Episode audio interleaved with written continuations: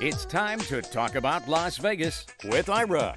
Each week, Ira David Sternberg talks with the celebrities, entertainers, writers, and personalities who make Las Vegas the most exciting city in the world. And now, here's Ira.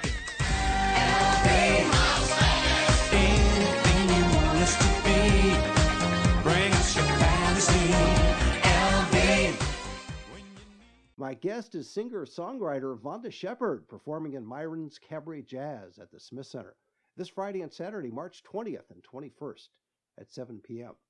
For ticket information, go to thesmithcenter.com and for everything about Vonda Shepard, go to vondashepard.com and you can follow her on Twitter at Vonda Shepard. And Vonda, welcome to the show.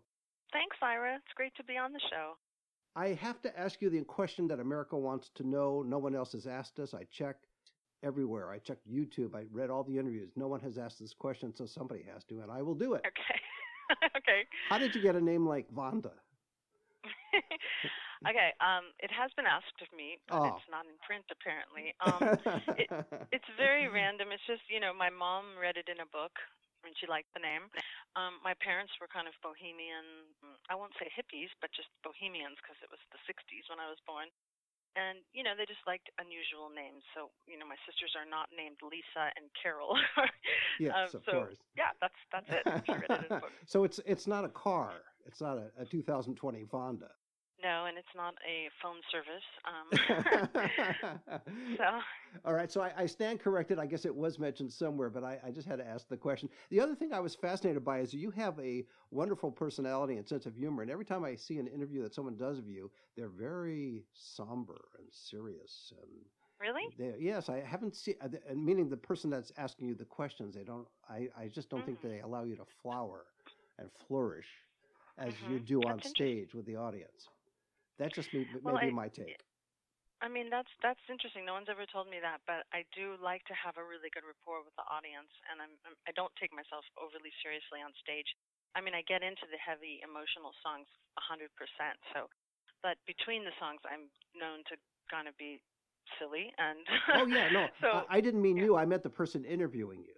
Yeah, so that's why it's, it's Yeah. that's that's interesting that they would take that approach, um, and that's what you've been seeing out there. Yeah, but listen, we'll change all that today. So very good. Okay. Now, just a little bit about your dad. He was a mime and an improv actor, right? He certainly was, and he just he died in July. Um, but he was 90, so he had an amazing life. He was a total character, though. He was great. And he had a chance to see your success. He did. He did. I mean, you know, he was the guy who, when I was 16, you know, I'd say I want to go out to this club and see the band Kitty Hawk or somebody, you know, Sumner or one of these local bands, and he he'd give me twenty dollars and say, okay, go go go watch go, and he provided piano lessons and vocal lessons and acting and dance and anything we anything we needed to go along that path. So he was very very supportive, and so to to have him see my success with Ally McBeal, among other, you know, I had gotten signed to Warner Brothers as well, which was a huge milestone in my life. So yeah, he got to see it. That's great. If you look back so far in your career, and I know everybody talks about Ally McBeal, and we'll certainly reference it because that's where you were first, I think, brought to the American public in a large way because you were on every week and you were both Yeah. acting and you were producing the music as well. Would you say that was the key for you, or is it one of several keys of touchstones in your career so far where you hit this and you were very satisfied, then you hit that and it was less satisfying but much more publicly known? In other words, if you, when you look at it from your perspective, Well, um, it was the biggest break I had, you know, by far, without a doubt. But as I said, I had gotten signed to Warner Brothers Reprise Records when I was about 24 after doing four years of artist development. So I was incredibly anxious and eager to get a record deal, and I finally got one. And I actually had a couple of hits on that record. So th- that was that was a big breakthrough. I had a song called "Don't Cry, Eileen" on my first album. It got to number 11, not to number 10. close enough. Um, close enough. but it was you know it- the, the it was when VH1 was playing videos and I had my video with my big hair and so that was that, that was actually a big moment because songs on the radio and also had toured as you may know with other artists and Right. I could go back to those cities and countries where I had toured with Al Jarreau and Rickie Lee Jones and um people like that so it was it was a great time and then obviously Ally McBeal was massive success and it was my huge break. But you know, it's it's it's like a part of my career, like you say. And to some people, that's all they know. It defines me. But I have fans from before and even fans from after that like my newer stuff and my old, my really old stuff. So, but man, that was a big break, and it was um, I was ready for it. Yeah, it was almost a launching, so to speak. Uh, gave you a wider audience where you could develop as an artist later on. When you left the show, it then becomes a way to engage a larger audience, and you can continue to develop as an artist. That's right. That's true. And of course, there was the challenge, as you can imagine, of making a set list because the hardcore Ally fans want to hear just, you know, Tell Him and Hooked on a Feeling and Searching My Soul. So it's been a long road over the years to introduce people to my other songs, and a lot of those songs were actually on Ally McBeal, so they, you know, it was an easy landing for them. you know, with songs like "The Wildest Times of the World" or "Baby Don't You Break My Heart Slow." So, um, but yeah, it's still it's an interesting um, process still in my career to kind of make myself really happy with the set list and also give people what they really want. And people want different things. You know, if you're Sheryl Crow, you don't it's not like she had a TV show or a movie that she's super known for. So she just does her set and she does her hits, obviously. So, you know, it's different. And you're independent in the sense that when I say independent or independent minded, I don't mean that you're contrarian. What I mean is that you liked, and I introduced you as a singer songwriter, that second part where you write your own songs. A lot of Yeah. artists just sing uh, other people's songs, which is fine, but you actually Mhm. write and sing your own song. I do, and I started writing songs when I was about eight. Um, because I grew up in that kind of a family, I recorded demos when I was nine. Amazing. Um, and they're pretty cool, actually. I should actually, I should release them. I'm just realizing. Um, they're very well-formed songs. Uh, you know, I was a very introverted, artistic, creative child, and you know, so um, I spent hours and hours writing. But yeah, so since then, I I've been a singer-songwriter, and like literally yesterday, I started a new song for the new album. Uh, actually the day before yesterday, and I went back to it yesterday, and I came up with another part, and I'm going, hey, I can still, I can still do this. of course you yeah, can. I guess Yeah. I guess you can if you sit there at the piano. You can do it. You can make I it would, happen. I would take those old songs of yours from as a kid and I would digitize them, save them now for posterity. Right, I should. You know, it's really funny as a writer. I mean, you're a writer, obviously. Oh, I think you're. Are you a writer? I am. Yes. Yes. Okay. It, you just it's so universal with writers how you you you're kind of a, I'm amazed at the process still at my age and after doing it for this long I'm still absolutely amazed when I write a song that I think is good. I'm just going, where did this come from? How did this come together? And it's almost like I forget the process once it's done. It's really fascinating. But when you begin it again, it becomes instinctive, doesn't it? Where it just reappears. If you're a creative person, it just comes from this well that's way down below. I guess so, yeah. But it really does take, for me, a massive amount of time editing, and that's because I just I can't stand you know cliches and or and I don't like lyrics that are half baked. So I I really work hard at it, and it's it's it's you know no one's telling me to do it, so it's self discipline. It's it's a very intense life, but if I didn't have it and I didn't do it, I think I wouldn't have as much fulfillment. You know, that's pretty obvious. Sure. Is the hard Yeah. part the rewriting and then mm-hmm. the editing? Because there's two elements to it. There are the lyrics mm-hmm. and then there's the music. And a lot of mm-hmm. times the hard part, the initial inspiration is great, and then you start to look at the lyrics and you rewrite or you edit, and then the same with the music. So I guess both mm-hmm. for you are combined in that process that is dreadful, but it has to be done. yeah, You I mean, uh, there are there are days when I sit at the piano and and I you should hear my writing tapes. There, I almost was thinking I should just release this because it's such an insight into how torturous it can be. you know, and I'll listen at the end. I'm like, at the end, I curse and I go, ah, how do I, I don't know what, to do. and I like actually talk on the tape, going, where do I go from here? And so it's um, it's it really is. it's a funny it's a funny task bec- because you do need both. You need to have the inspiration, which is the fun part, and then you have to do the grind of editing. And one of my favorite ways of editing is is to work on a song for at least two or- you know two or three hours, record a bunch, and then get in the car and go meet someone for dinner and drive for you know 20 minutes and listen to the songs. And if they make me want to pull over and write, you know, I bring a journal in the car and I pull over. If they make me want to pull over and write lyrics, I go, okay, I'm on to something. here. Good idea. And also, too, the creative process is such that the initial inspiration is there. Then you put it aside, so to speak, and give a little distance so you can come back and either look or listen to it objectively as, as well as you can and see where does it work? Do I have to rewrite it? Do I have to edit it? Do I have to shed blood? Whatever it is, Mhm. you know, in that That's sense. right. And the answer to the question is always is yes, all of the above.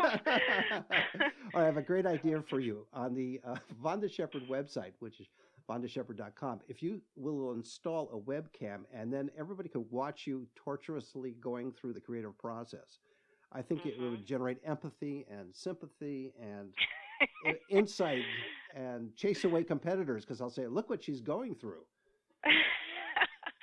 that's that's actually really uh that's a funny idea. And nowadays people actually do things like this. I mean, I guess it started with reality shows and and now it's like social media is so ubiquitous and people are so un um let's see unself conscious about exposing those most vulnerable you know, parts of your life. So you You're- know, for me right. that that's not something I'm gonna do, but it's a really it's a cool idea. It's Well, a I- cool idea. I think today's world, there are a lot of people that, who are online or on YouTube who are narcissistic but not talented, and that's a deadly combination. Oh, good point. So, Good but point. you, in your case, you are talented, so it doesn't matter. You should do it. Thank you, Ira. There you go. So, um, you know, it's it's a funny thing that social media thing because I'm extremely private, and it, I actually kind of have to force myself to do the social media, and I like getting the feedback from the fans. I actually really like it, and it does reach a lot of people, and then they can come and see me play live, which is the thing that I really want. Um, so it's one of those aspects of the music business that is completely um, 100% necessary these days. And they're going to see you live at the Smith Center, as I mentioned, on March 20th and 21st at 7 p.m. You're going to enjoy Myron's Cabaret Jazz. It is a wonderfully intimate room, and it's perfect for your type of performance. Oh, good. Although I know you can do arenas and stadiums and continents, but still, it's good to have a small, intimate room in that sense. Yeah, So, that's my favorite. when you're working on recording albums, Mhm. and you're always working on recording albums, you have, I think, 972,000 albums that you've produced so far. And I'm I'm fairly impressed because I have nothing to my name. I'm I'm a multi non talented person, so that's how that works. But I just for our listeners, you have you've sold over 12 million albums. You've earned two Golden Globe awards, two Emmys, and two Screen Actors Guild awards, and a Billboard award for selling the most television soundtracks in history. So that that's pretty impressive at your relatively young age. Oh, you're so sweet. Relatively. You like that? How I threw that in there, Um, relatively young. Yeah, well, you're not 18, yes. so that's what I'm saying. I mean, you still have Yeah. much more to, to contribute and to write and to work on. So, and you may you may have a few books in you as well. I have a feeling. I'm hoping to inspire you to write a book at some point. Oh, thank you. I've sat down you know, to write a book a few times, um, and I have a, about 750 journals to pull from.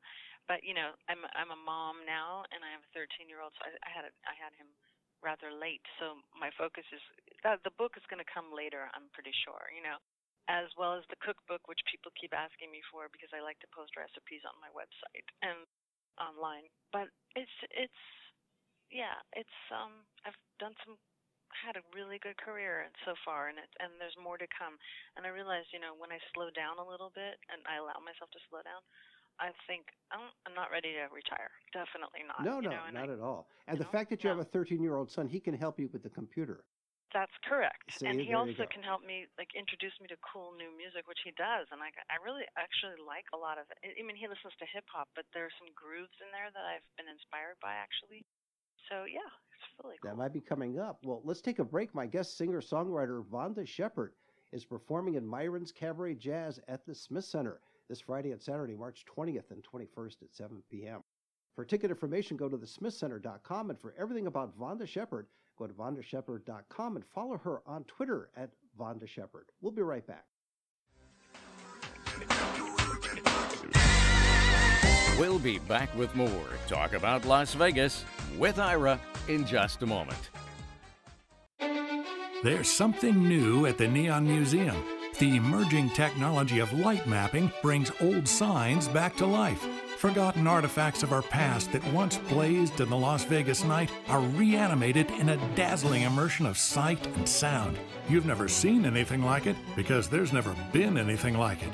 Brilliant, a Neon Museum experience. Performances nightly. Join the experience now at neonmuseum.org. Now let's get back to Talk About Las Vegas with Ira.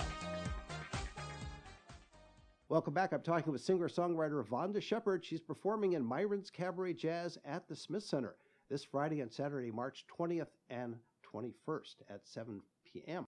For ticket information, go to thesmithcenter.com. And for everything about Vonda Shepard, go to vondashepard.com and you can follow her on Twitter at Vonda Shepard. And Vonda, with all the albums you work on and produce and record, are there 50% of them on vinyl, 10%, 5%? Because I know vinyl is in a resurgent mode now, and it looked like it was disappearing altogether. I was just curious whether or not you have decided on album X being on vinyl and album Y not, or how does that work for you?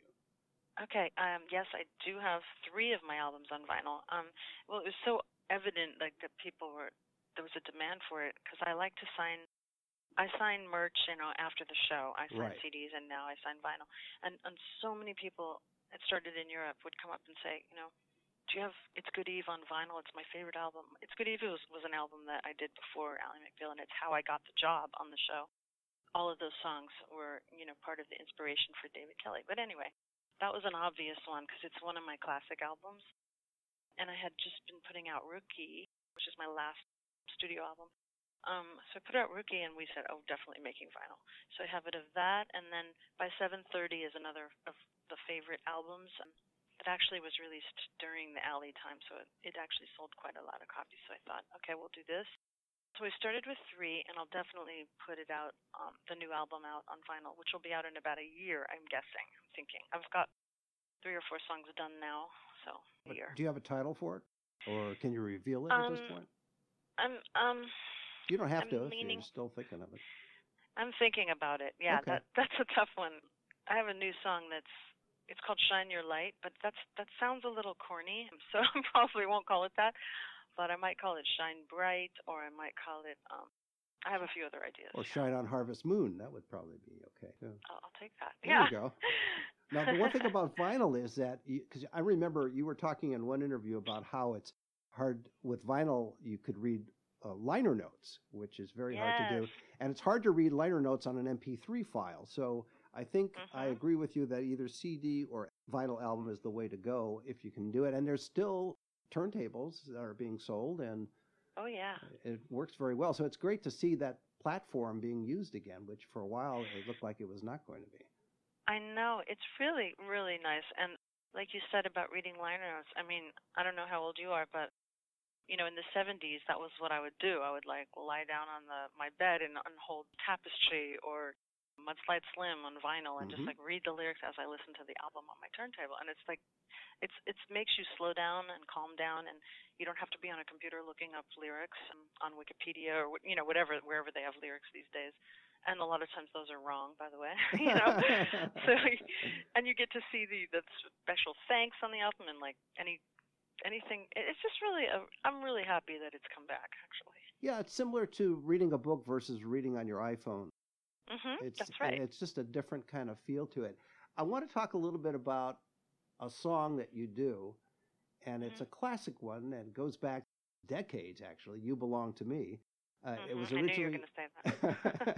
originally I by did, originally by Joni James, and then Jo Stafford and Patti Page did it. The Duprees did it in 1962, and then of course Vonda Shepard did it. And it's on one of Mm. your albums, and I enjoy it because there's something about a good song that survives or prospers through the decades. There your- sure is. Please tell us a little bit Yeah. about the decision to use that song. Was it your decision as the music producer for the show, or was it collaboration? And then, what is it that it evokes in people, or seems to evoke in people, that makes it so popular? As with all the sh- uh, the songs on the show, Ally McBeal, David Kelley chose them, and he incorporated the lyrics right into the script. So he was very specific about which songs he wanted. That song rings very true and deep for me. And when I sing it, every single time I sing it, except when I'm practicing and I have to just run it a bunch of times to make sure I have it, when I'm on stage, I feel it very, very intensely. And um, it's got such beautiful imagery. You know, you, it's old, so old school. to See the pyramids along the Nile, watch the sunrise on the tropic isle, and um, for, it really hits me. Like it's like a, I felt like I could have written it, um, meaning I'm that close to the song. You know. Right. And it has Um, that effect not just on you as the singer, but the audience as well. And the fact that you do it in the now and that you feel it communicates that to the audience, and they interpret not only the lyrics and music of the song, but your emoting of it as well. hmm That's that's true, and we we never leave that one out, just so the you know the people know we always do. You belong to me toward the end, and you know that's one that's just something I will always do in my shows, along with certain other ones. But uh yeah, my, and you know after I recorded it many years later, my dad told me that it it was one of his favorite songs, and his mom used to sing it to him. So it was almost like this cellular memory kind of situation, you know? Yes, coming full circle, actually, in a sense. Yes. from a from Exactly. a family standpoint and a society standpoint. I should also point out that just for the record, it's David E. Kelley because I don't want to get sued by missing his middle initial. You know. Yeah. Let's just call him E. well, you know him better than I. I don't know him at all, so he, he's not going to sue you. I know his wife is Michelle Pfeiffer, so the two of them went to see you, as I understand the story, went to see you perform and said, "Ah, perfect person for this." Am I That's true. And they, I mean, I was friends with them. I invited them to the show, so it was kind of, it was serendipitous in the timing because it was when he was putting Ally McBeal together. But our friendship had been, well, I was very close with Michelle for many, many years before that. So it was uh, a turning point, that's for sure. Did you have any particular role models from the point of view of singing and or songwriting when you were growing up? Because you seem to have a certain unique style and performance and creativity, but did you rely or did you look to certain role models growing up to get some of that together for you? I would say that it was inspiration. You know, I was I was I was listening to music constantly, and huge influences were Carole King, Elton John, Stevie Wonder, Chaka Khan, James Taylor, Paul Simon, Joni Mitchell, the singer songwriters, and also the soul artists like you know, like I said, Stevie, and and my voice is definitely kind of known as a soul voice or soulful voice. And the older I get, you know, the lower my voice gets, the, the older I get, the more I kind of seem to go in that direction. But as a songwriter, I still want to have the, those killer lyrics that you know are unique. So it's it's a yeah, it is a combination of, of those two styles probably. And have you had the opportunity, given your career, to meet some of those people that you look to as either role models or just that you were listening to their music when you were growing up? Oh, I've met I've met quite a few of them, and I've worked with some of them, which was just amazing. I met I became not friends, but like friendly with Joni Mitchell because she was friends with a good friend. And when I recorded the the song River with Robert Downey Jr. After I recorded it, I got to sit at a dinner party next to Joni Mitchell, and she said, "I love what you did with River. It's my favorite version." I'm like, "Holy shit!" I went, that one you always remember, right? Yeah, I remember Yeah, that. And of then course. you know, I met and then Elton John was on Ally McBeal. I didn't produce him. He was one of the few artists I didn't produce, but I met him on the set and you know, gave me a big hug and um I I knew James Taylor because my boyfriend was his guitar player, so I'd go out on the road with them a lot. I auditioned for Stevie Wonder when I was in my early 20s and that was just one of the trippiest nights of my life because it was open, an open call, cattle call. Um, and there were probably a couple hundred people auditioning for him. And I got to get up there. By the time I got up on stage, it was about two or three in the morning. And uh, yeah, so I got, I got to meet a, a lot of people. Not not become close friends with them, but just Right, right. you know. And Jackson Browne actually is a close friend, and uh, he was also I used to listen to him all the time. Did any of those singers give you advice on how to maintain a strong career through the decades? Was there a particular approach that all of these, I won't say mentors for you, but certainly models for you, did any of them have advice as to how to sustain a career over a long period of time? No one gave me that specific advice, but I do remember some guiding words from people like Jackson. You know, I opened for Jackson Browne as well as sang with him for two. I, I sang with him for one tour, and then I opened with him and sang with him for the next tour. And I used to sit at um, at soundcheck and like play a song here or there, and he would say to me one time he said to me, you know, when you're looking out there in the audience and you think no one's listening or you think, you know, that everyone's talking, he said, just know that there's someone in the last row who's totally into it and listening intensely. And and he said those people are out there even if you don't know it. So and that's the kind of thing that keeps you going you know? That's a great piece of advice because it can be very discouraging on a, especially on live tours where you get into certain venues or cities and it, you're not sure just Mhm. because of the dynamic, not necessarily the numbers in the audience, just there's certain audiences that you, you don't get the right feel for and you don't know whether you're making an impact. And in fact, as he said, though, that person in the last row makes it all worthwhile. Yes. And you're moving people and you may not know it like you said. And even my husband has said to me, you know, just because the loudest song or the like most raucous song gets the most applause, he said the you know, the quieter songs that can be the deepest songs, people can like much more, but they don't have that that, that sort of visceral automatic reaction where you where you jump up on your feet and start screaming and clapping and he said, but it's just as powerful. So that was good advice as well. It is. The louder songs, I think, are more manipulative in that they Mhm. will get the audience to stand up and applaud, meaning high tempo song, it just gets everybody moving, and almost by Mhm. nature, they're going to get up and applaud or scream or holler or whatever. Yeah, but the, gent- the gentler songs and the ones that are insightful and the ones like You Belong to Me, it hits a certain nerve, and it may not, the audience may not react that same way, but they're, they're definitely feeling it. Yeah, for sure. Yeah, and just so you know, as far as my show at the Smith Center and when I play live, we we do a really pretty dynamic show where we have both. We've got you know I just me alone at the piano for a couple songs at times, and then I have an amazing band you may have read about. I Uh, have. So we you know we do we do some funky tunes, we do some mid tempo tunes, and then at the end we do a few really rockin' ones, and it's you know and the place should by the end should feel like they want to jump up and have fun and go crazy and um so that's what that's what we do Well, no And doubt about it. And you're there for two nights, too. And before I let you go, why don't you uh, let us know the members of your band? It's a quartet, right? yes the guitar player is james ralston and he played with tina turner for 22 years jim hansen is on bass and he's been with me over 20 years and Wow. he's he's played with johnny yeah exactly he's played with johnny cash and rodney crowell and uh springsteen and then there's my drummer fritz Lewak where, who i met when i played with jackson browne he's jackson's drummer for about 28 years so it's an amazing band and we've been playing together a long time we're pretty tight That's great. Well, that's a great way to leave it. And I appreciate Yeah. it. My guest has been singer songwriter Vonda Shepard. She's performing in Myron's Cabaret Jazz at the Smith Center this Friday and Saturday, March 20th and 21st at 7 p.m. For ticket information, go to thesmithcenter.com. And for everything about Vonda Shepard, go to vondashepard.com and you can follow her on Twitter at Vonda Shepard. Vonda, thanks for being on the show. thank you so much ira it was really good to talk to you Same here. See you next time.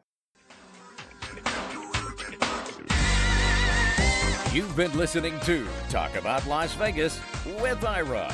Each week, Ira David Sternberg talks with the celebrities, entertainers, writers, and personalities who make Las Vegas the most exciting city in the world. Hey,